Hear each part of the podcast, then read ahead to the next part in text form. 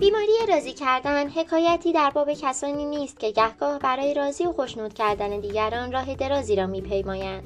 مهرطلبی یا بیماری راضی کردن در واقع یک مسئله روان رنجور کننده است که نتایجی جدی و ناخوشایند بر جای می‌گذارد.